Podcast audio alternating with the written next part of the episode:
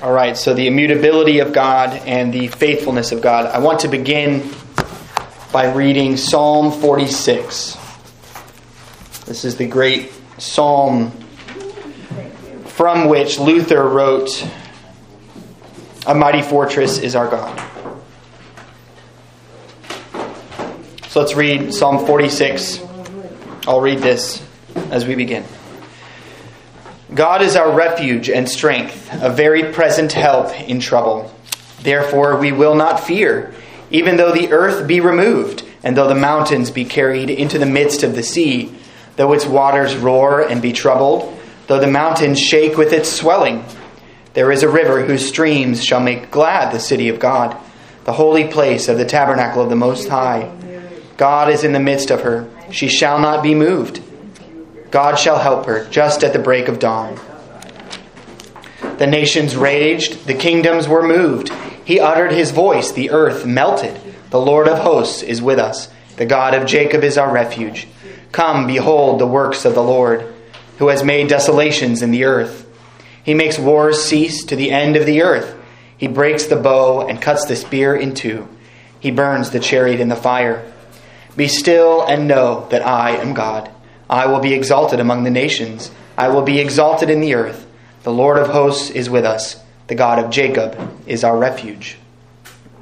Let's pray together. Lord God in heaven, you are constant. For you are, as we have seen in this study, you are self existent. You are self sufficient. You are eternal.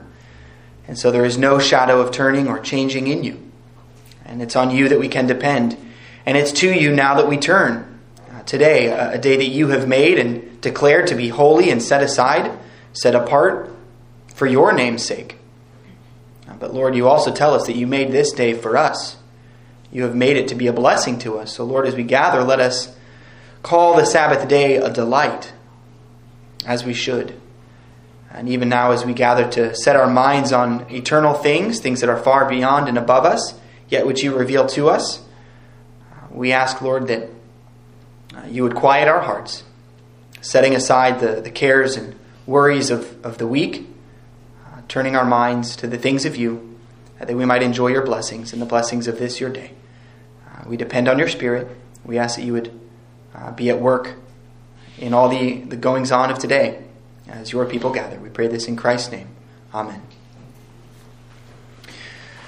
Okay, the reason uh, I wanted to start with that psalm uh, is that it speaks of God as our refuge, as a rock, as so many of the Psalms do, as so many scriptures do.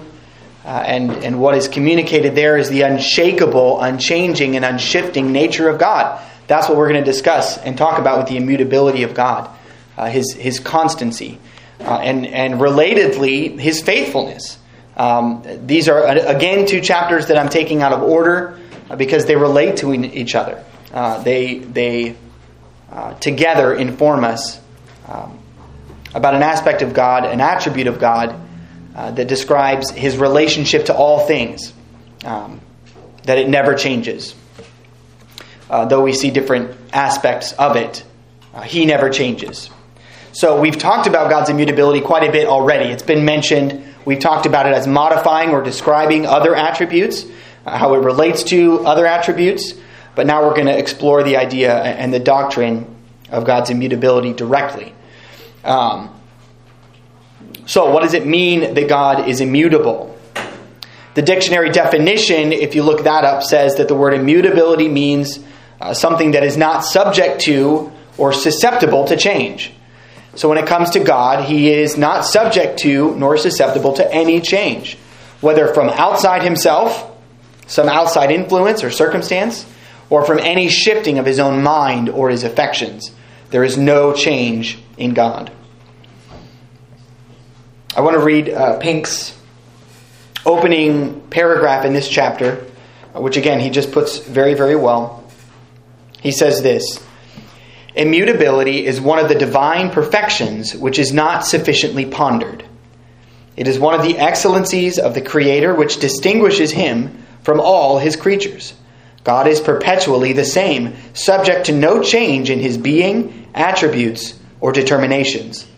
Therefore, God is compared to a rock. And he cites there Deuteronomy 32 4.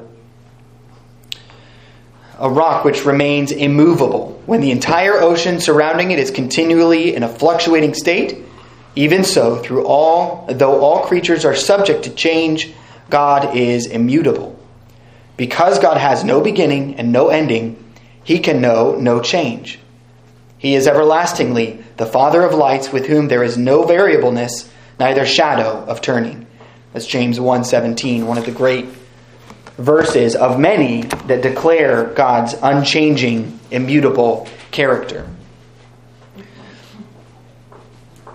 Pink uses this chapter to go through three different aspects or areas in which we can uh, consider and profit from considering the immutability of God. Um, first, he talks about God's essence or his being, his nature. Uh, in his essence, he is subject to no change, no mutation. God says of himself in Malachi 3 6, I am the Lord, I change not. Couldn't be more clear. There's many others that describe that, like we talked about uh, God being a rock, describing himself as something that is immovable, unshakable, unchangeable. But there he says it explicitly I am the Lord, I change not. Now, although Scripture reveals that God relates to his creation in various ways at various times, we should not conclude, as some falsely do, that therefore God changes because he relates in one way at one time or in a different way at a different time, or if he relates to different creatures differently, some people conclude that that means God changes but that's not true.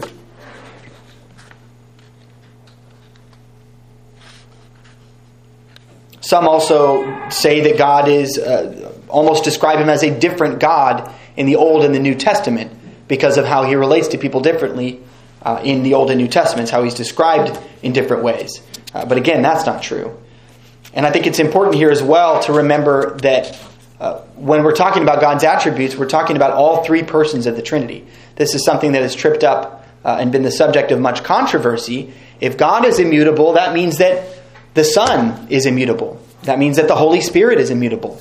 Uh, this was the subject of the Arian controversy in the early church. If God is immutable and unchangeable, how is it that God was incarnate? How was God born in the person of Jesus Christ? And if, if he was born, he had a beginning. So he cannot be God. Uh, that was the argument of the Arians.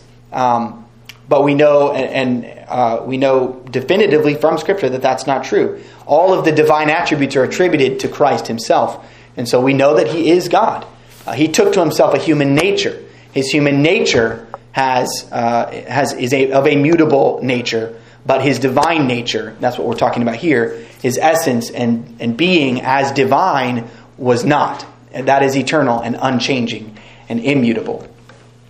It's from that controversy that we get the Nicene Creed that says um, that the Son is of one being and substance with the Father. That's the exact idea that we're getting at here. God is immutable in his essence.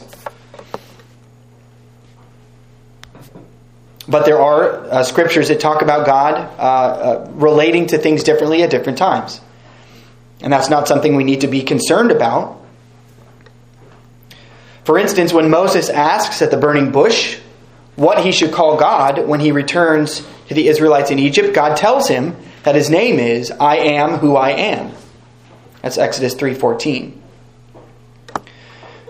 John Calvin speaking about this verse in his commentary said that the Hebrew word used there designates the perpetual duration of time. So using the word uh, the phrase I am who I am or uh, I am who I will be what I will be, uh, I think is one way to translate it, or one way it has been translated. It's making clear there that God is revealing a divine glory that belongs to himself alone because he alone is eternally self existent and unchanging. He always is what he is now, he always will be what he has always been. Uh, that's, there's different ways you could say it. But the point is that he is always changing, he is eternal. I'm going to read a couple of quotes. Uh, one from Pink here in his chapter.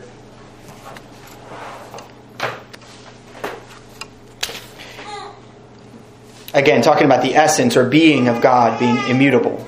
I am the Lord, I change not. That's Malachi 3 6. That is God's own unqualified affirmation. He cannot change for the better, for he is already perfect. And being perfect, he cannot change for the worse.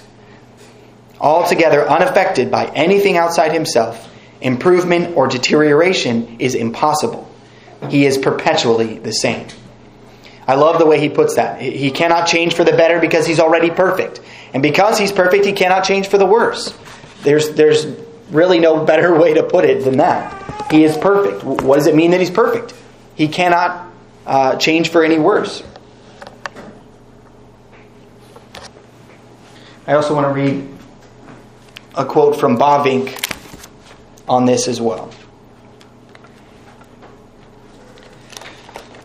Herman Bavinck, in his Reformed Dogmatic, says If God were not immutable, he would not be God. His name is being, and this name is an unalterable name. All that changes ceases to be what it was. But true being belongs to him who does not change. That which truly is remains. That which changes was something and will be and will be something, but is not anything because it is immutable, uh, because it is mutable. But God who is, who is cannot change, for every change would diminish his being. Furthermore, God is as immutable in his knowing, willing, and decreeing as he is in his being. So what Bavinck is getting at there is the idea that something, if something can change, then it's not truly what it is. It, it, there is no true, uh, definitive, or absolute being in it. Uh, it was something and is going to be something else. It is a, a, a, cannot be depended on. It's constantly in flux. It's constantly changing. If that's the case, if it can change at all, then it is constantly changing. And so, if we're talking about God who is eternal, who is the Alpha and the Omega, then we cannot accept any idea that there is any change in him. So he is immutable in his essence or his being. He is also immutable or unchanging in his attributes. Now, when we looked at the simplicity of God in our first week, uh, the idea that all of God's attributes describe uh, himself are bound up with and inherent in his essence, he is his attributes. That reminds us that because God is eternal and unchangeable in his essence, he is also therefore eternal and unchangeable in his attributes. So that's why we've used the word immutable to describe the other attributes. Because if God is unchanging, then everything about himself is unchanging. All of his attributes are unchanging. His love never changes, his wrath never changes, his justice, his mercy, all of them uh, have, will never change, cannot change, because they are himself. Pink says, the attributes of God can no more change than deity can cease to be. His veracity or truthfulness is immutable, for his word is forever settled in heaven. Psalm 119.89. His love is eternal. I have loved thee with an everlasting love. Jeremiah 31.3. And having loved his own which were in the world, he loved them unto the end. John 13.1. His mercy ceases not, for it is everlasting. Psalm 105. Again, these are all over Scripture that uh, God's attributes are everlasting or from everlasting. This idea of eternality or immutability, basically describing the same thing. All of God's attributes are immutable. And third, God's immuta- uh, God is immutable in his counsel. This gets us back to the idea of the eternal decree of God. So, in God's decree, all things are eternal, they are from everlasting. Uh, they uh, were, He decreed all things from eternity. And if that's true, then nothing in time, if God's decrees and, commi- uh, and what He has decreed is from outside time or in eternity, then nothing in time, in human experience or the universe, can change it. It is eternal. It is immutable. So nothing can cause God's counsel to change. Now, Pink here raises the objection that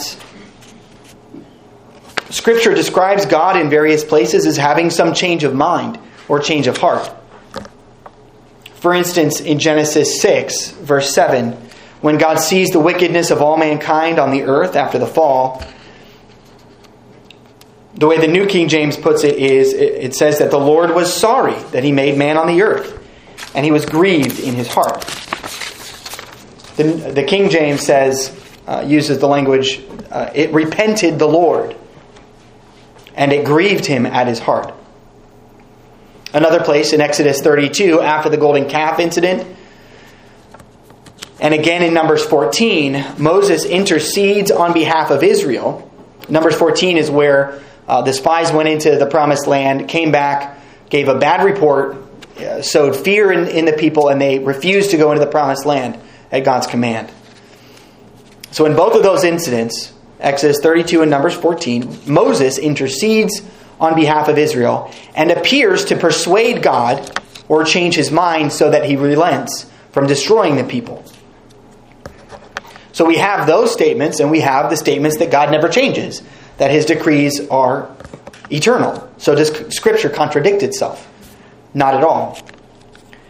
Pink explains that Scripture uses language that accommodates our creaturely weakness.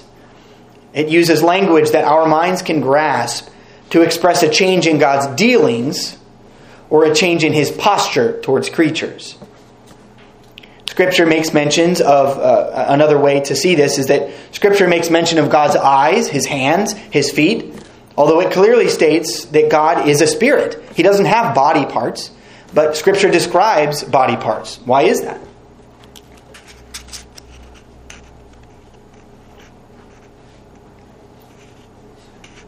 God is said to uh, awaken, Psalm 78 65, and also to rise early, Jeremiah 7:13. Though scripture clearly states that he who keeps Israel shall neither slumber nor sleep. That's Psalm 121:4. Again, it's a, it's using language uh, that we uh, I hesitate to say it so that we can relate to it, but that's kind of the idea. We are creatures. We are limited, and so he is expressing himself according to our weakness so that we can understand the change in his dealings, how he reaches in. Uh, scripture talks about God stretching out his, his hand. Uh, that's talking about his particular conduct and action toward his people. These are ways that help us to understand God's dealings. And so when God's dealings with his people change, or his posture towards his people change, according to his decrees, not as a result of some change that was unforeseen, but in accordance with or in pursuit of his decree, God is said for our benefit to repent or to relent in what he is doing. But that is just the expression or the playing out of God's decree. It's not a change in God's decree. It's important to remember that. Now, in all of this, in, in his immutability, the Most High God is completely unlike mankind. I'm going to read another quote from Pink here.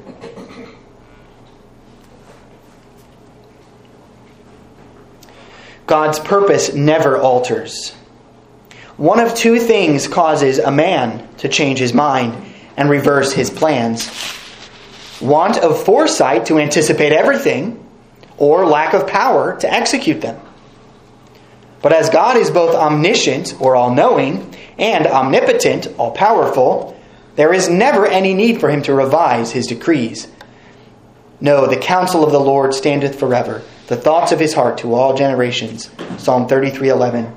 Therefore do we read of the immutability of his counsel. That's Hebrews 6:17. So again, we change because there was something we didn't see coming. There was something we didn't anticipate. We have to update our minds, update our expectations, update our plans. God has no need to update anything because He already knew everything. He knows everything that will be. Or we could change our minds or change our, our course of action because turns out we weren't powerful enough uh, to execute what we intended, so we have to adjust. That also cannot be said of God. He is completely unlike the creatures.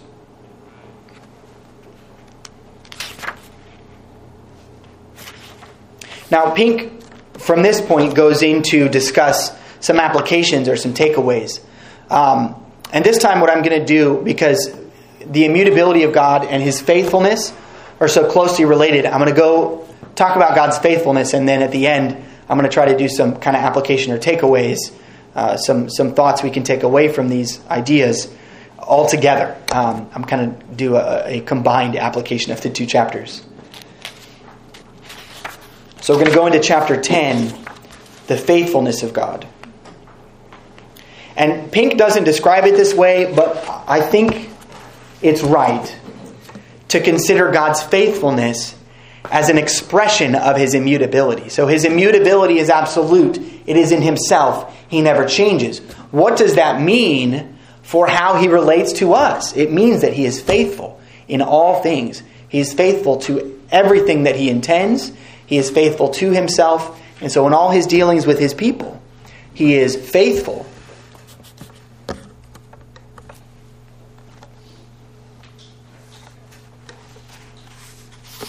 So, because he is immutable in his being, his attributes, and his counsel, he is faithful to his word. Now, again, as a contrast, Pink describes our experience as creatures, and in particular, fallen creatures, and how this is so, um, so different from us. This is how he opens the chapter on the faithfulness of God. Unfaithfulness is one of the most outstanding sins of these evil days. In the business world, a man's word is, with exceedingly rare exceptions, no longer his bond. In the social world, marital infidelity abounds on every hand, the sacred bonds of wedlock being broken with as little regard as the discarding of an old garment. In the ecclesiastical realm, in the realm of the church, thousands who have solemnly covenanted to preach the truth make no scruple to attack and deny it. Nor can reader or writer claim complete immunity from this fearful sin. In how many ways have we been unfaithful to Christ? And in how many, excuse me, and to the light and privileges which God has entrusted to us? How refreshing, then, how unspeakably blessed to lift our eyes above this scene of ruin and behold one who is faithful, faithful in all things, faithful at all times.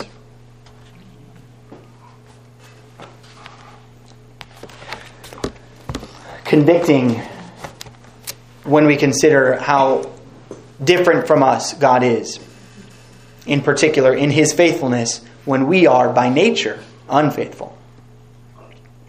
Now, Pink goes into, uh, he brings up a number of scripture passages that I'd like to look up. Um, we're doing good on time. Um, and I think, as we did last week, if, if some would like to volunteer to look up a few of these to help us along. Um, could someone look up Deuteronomy 7, verses 8 through 10? Elizabeth, thank you. Another one, 2 Timothy 2, verses 11 through 13. Dan? Great. And then Psalm, let's see, Psalm 36, verses 5 and 6. Thank you, Michael.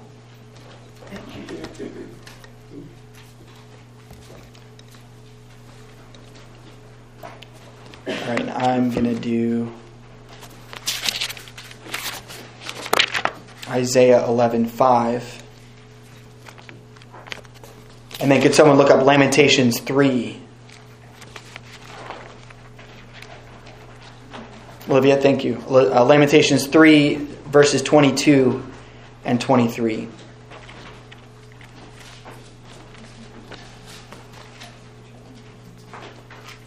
Okay, Elizabeth, if you could start with Deuteronomy 7, verses 8 through 10.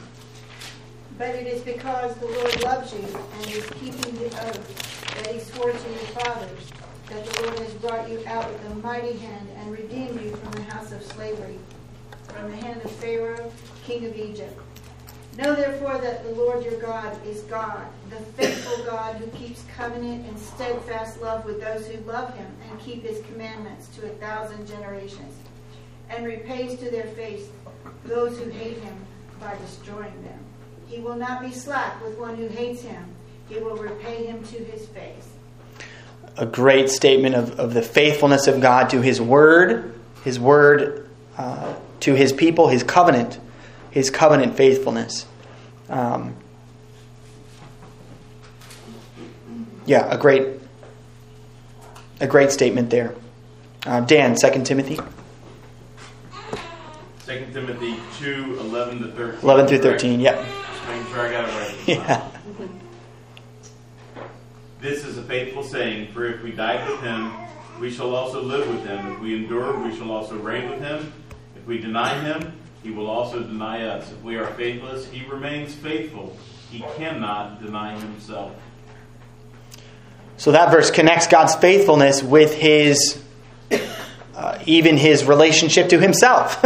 he in his covenant, uh, he is declaring and exercising his nature in his faithfulness to us. He is faithful to himself.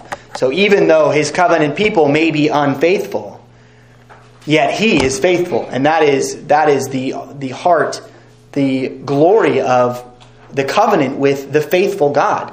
Uh, notwithstanding our failures, he is faithful. Okay, Michael, uh, Psalm 36, 5 through 5 and 6. Your loving kindness, O Lord, extends to the heavens. Your faithfulness reaches to the skies. Your righteousness is like the mountains of God. Your judgments are like a great deep. O Lord, you preserve man and beast. So that verse declares to us the never ending uh, character of God's attributes, his faithfulness to the heavens. Or does it say to the skies? I can't remember. Sky. To the skies. Um, same idea, though. That doesn't mean literally in our scientific mind we might say, oh, well, the skies are so much you know, so many feet or miles above us. And so it stops there. Of course, that's not what it's saying. It is never ending. We cannot reach uh, its heights, we cannot measure its depths. God's faithfulness is, uh, is infinite. Okay, uh, Isaiah 11, verse 5.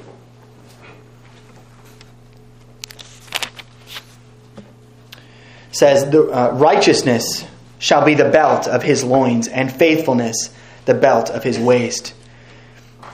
The faithfulness of God never leaves him. He has it with him always. It is always a part of how he relates to his creation, uh, to his people, and even to himself. He is always faithful because it is a part of himself. All right, and the last one, Lamentations 3, verses 22 and 23. Olivia? The steadfast love of the Lord never ceases, his mercies never come to an end. They are new every morning. is your faithfulness. Great is your faithfulness. How we all can and should have that on our lips at all times. Additionally, we can consider God's faithfulness in the many prophecies of Scripture which are fulfilled. Many uh, fulfillments of prophecy are recorded in Scripture. How is that? Because God is faithful to His Word. He declares to his people what he will bring to pass. He brings it to pass, and he records it for his people and preserves, uh, preserves that record forever. Uh, we can always look at what God has done for his people. Uh, there are many Psalms in which uh, God's people are declaring to one another the faithfulness of God to his word. Look at what God has done for us, for our fathers. Look at what God has done in generations past. From that we know that no matter what we experience today, He will do the same for us because we are bound up in this same covenant. We are relating to this same God. We have these same promises that we can claim. And so we can depend on that same faithfulness that preserved our uh, preceding generations of the church.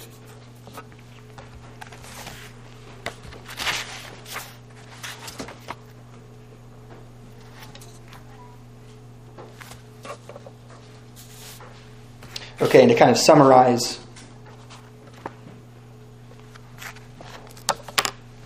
I guess script how Pink discusses uh, how Scripture declares God's faithfulness. He says this What a word is that in Psalm 36 5. Thy, thy mercy, O Lord, is in the heavens, and thy faithfulness under the clouds. Far above all finite comprehension is the unchanging faithfulness of God. Everything about God is great, vast, incomparable. He never forgets, never fails, never falters, never forfeits his word. To every declaration of promise or prophecy, the Lord has exactly adhered. Every engagement of covenant or threatening he will make good. For God is not a man that he should lie, neither the Son of Man that he should repent. Hath he said, and shall he not do it? Or hath he spoken, and shall he not make it good? That's Numbers 23 19.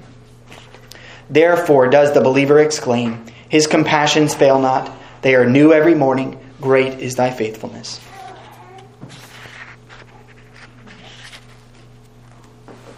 Now, Pink uh, again kind of goes through what are some of the ways in which God is faithful to his people. How do we see this expressed?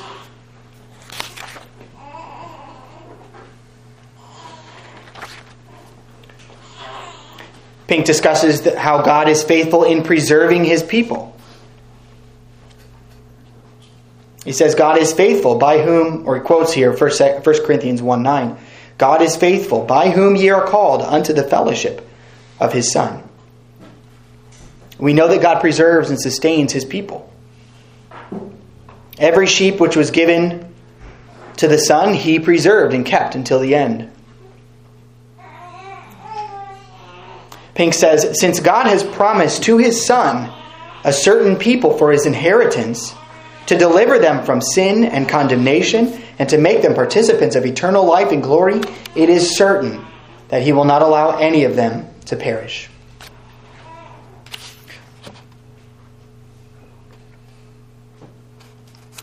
God is also faithful in disciplining his people. So, because we know the character of God as faithful to his promises, we know that when we experience um, the chastisement or the chastening of God, we know that that is not judgment. It is a, a partial judgment of sin, but it is not a final judgment. Uh, we know that he is calling us to himself. We know that his, uh, the afflictions we experience are God being faithful to us. It is uh, binding us closer to him.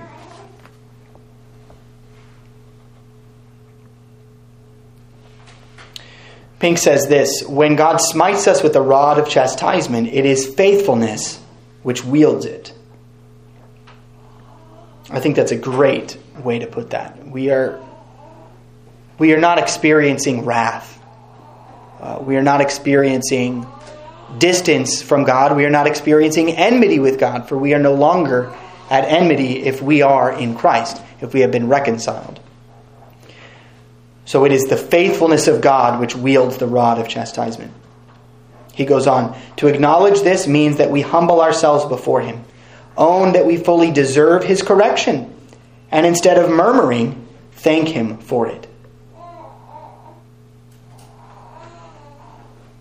But how difficult that is for us, who are short sighted, who are finite, uh, to look beyond our own experiences and, and dare I say, feelings, to rely upon the faithful God uh, and even to glory in Him and thank Him for all of His dealings with us. For he is, if He is faithful in one thing, He is faithful in all things. And Pink goes on to describe that if God is faithful, uh, that God is faithful in glorifying His people. God deals with us not on the ground of our merits, for we have none, but for his own great name's sake. God is constant to himself and to his per- own purpose of grace. Whom he called, them he also glorified. Romans 8:30. And also in that passage, as we've seen in Pastor Sharp's preaching, that God's purpose involves making Christ the firstborn among many brethren. And so, if that's true, then, then his faithfulness to preserve us and carry us to glory is bound up in his purpose for his son, for himself. And so he certainly will keep his word to himself. And if we are in him, he is faithful to us. And that brings up something I just quickly want to mention, and there's not enough time to really go into it. Um, something that Pink doesn't really get into, but it's the idea of, of to whom is God faithful? Is he faithful to us because of us? Is he faithful to us because of something good in us, something desirable in us, that if we are faithful to him, he is faithful to us? No, God is faithful to himself.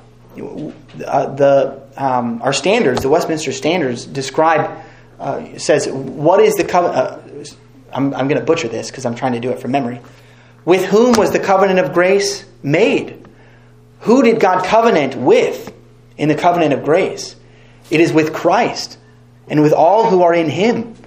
And so our place, our claim on the faithfulness of God, at least the blessing side of it, because there is another side of it, our claim and possession to the faithfulness of God as a blessing is derivative. We, we derive that place from Christ.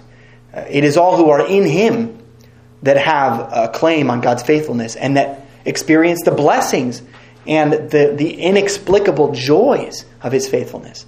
Because God is faithful to Christ, to His Son, and in Him to us. He is not faithful first to us, He is faithful first to Christ and secondarily and by, by, um, by a gift graciously to us. I think that that,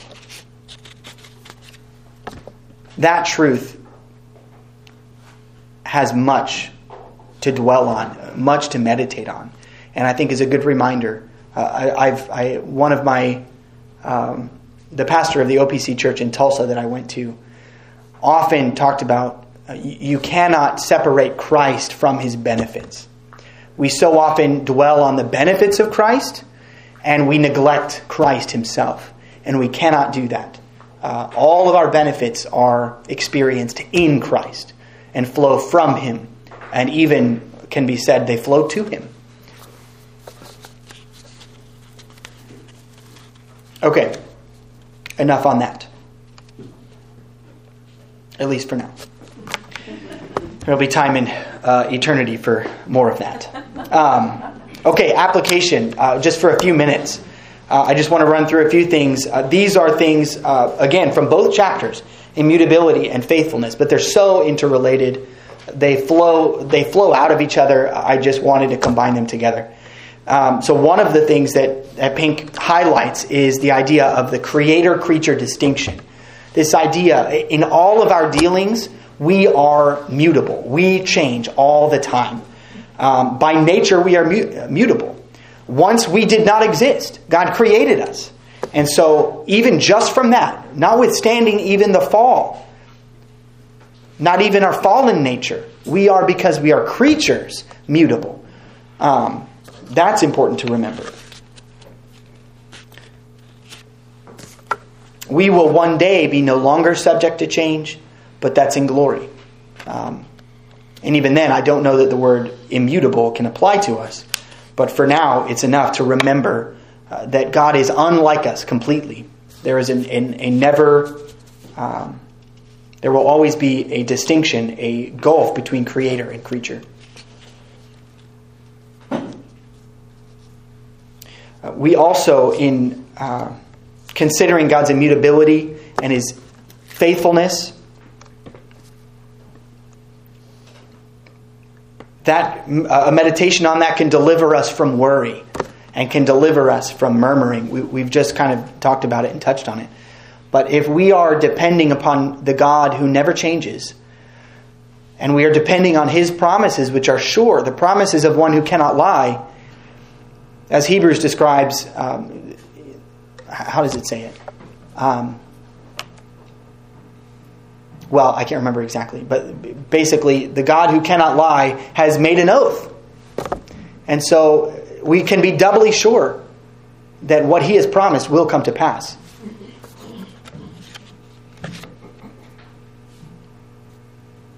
So if God is for you, who can be against you?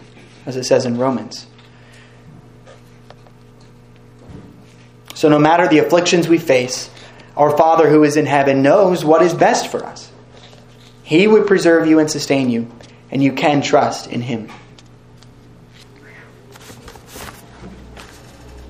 Uh, next, this ought to encourage us to prayer.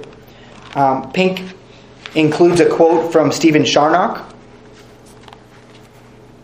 who says this What comfort would it be to pray to a God that, like a chameleon, changed color every moment? Who would put up a petition to an earthly prince that was so mutable as to grant a petition one day and deny it another? Not only can we pray to the God who never changes, but why would we pray to anyone else? This is what's so um, sad, honestly, uh, about the traditions like Roman Catholicism who pray to creatures. They pray to, to men and women. Not only men and women, but dead men and women. Uh, who may, if they are elect, they are alive in Christ. But why would we not pray directly to a perfect high priest who never changes, who has the power and authority, not only to hear, but to grant our petitions? And when he grants our petitions, they are unshakable. That ought to encourage us to pray more. It ought to encourage us to pray the promises of Scripture, which cannot be sh- shaken. Okay, got to move on.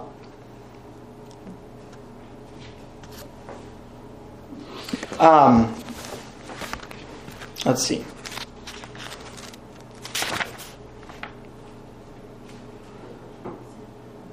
Now, um, Pink raises that one of the applications here that we can consider is if God is immutable, unchanging, if He is faithful to His word, then all of His threats, He is also faithful to those. If He is the most holy God who hates sin, He will surely punish sin. Um, and we, he, he raises uh, in Scripture when Israel is at the edge of the Red Sea and the Egyptians have, have pursued them and are bearing down on them.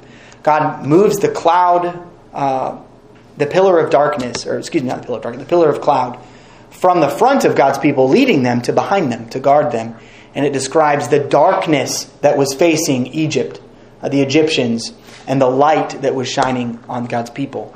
Uh, it's a description of God's, the same character, the same faithfulness relating to people differently. If we are in Christ, it is light, it is it is glory, it is blessing. But if we are not in Christ, it is it is a curse, it is a threat, uh, and He is faithful to that threat. And that is something that ought to convict, even for us who are in Christ. It ought to convict us of sin, knowing what God has saved us from. But the other side is the comfort to the righteous, not only terror for the wicked but comfort to the righteous. Okay, and I just want to conclude here with a couple of paragraphs from Pink uh, that really, I think, are, are what I want us to walk away considering in our hearts and in our minds. Um, these are uh, one paragraph from the immutability and one from the faithfulness of God, one from each chapter. Herein is solid comfort. Human nature cannot be relied upon, but God can.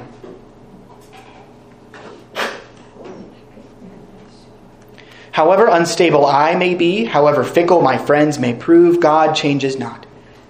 If he varied as we do, if he willed one thing today and another tomorrow, if he were con- controlled by caprice, who could confide in him? But all praise to his glorious name, he is ever the same. His purpose is fixed, His will is stable, His word is sure. Here then is a rock on which we may fix our feet. While the mighty torrent is sweeping away everything around us, the permanence of God's character guarantees the faith the fulfillment of his promises. And quoting Isaiah 54:10, "For the mountains shall depart and the hills be removed, but my kindness shall not depart from thee. Neither shall the covenant of my peace be removed, saith the Lord that hath mercy on thee. Again, that's Isaiah 54:10. And I'm not going to read the second quote because we're out of time. so I need to cut it off. Um, but praise God for His immutability and for His faithfulness. And may that encourage you. I hope that you meditate on it, um, even as we go into uh, the week. Um, okay, I'm just going to pray briefly and we'll go. Heavenly Father, we thank you for your character. We thank you for your, your love for us, which never changes because you never change. We thank you for your faithfulness to your promises. And Lord, may we be faithful to you by your grace. As you sanctify us, Lord, make us faithful like you are, though we can never reach that height.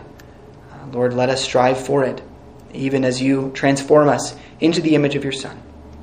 Lord, as we enter now into worship, we pray that your Spirit would be at work and that you would do mighty things, speaking to us, uh, communing with us, even as we meet with you. We thank you and praise you and pray in Christ's name. Amen.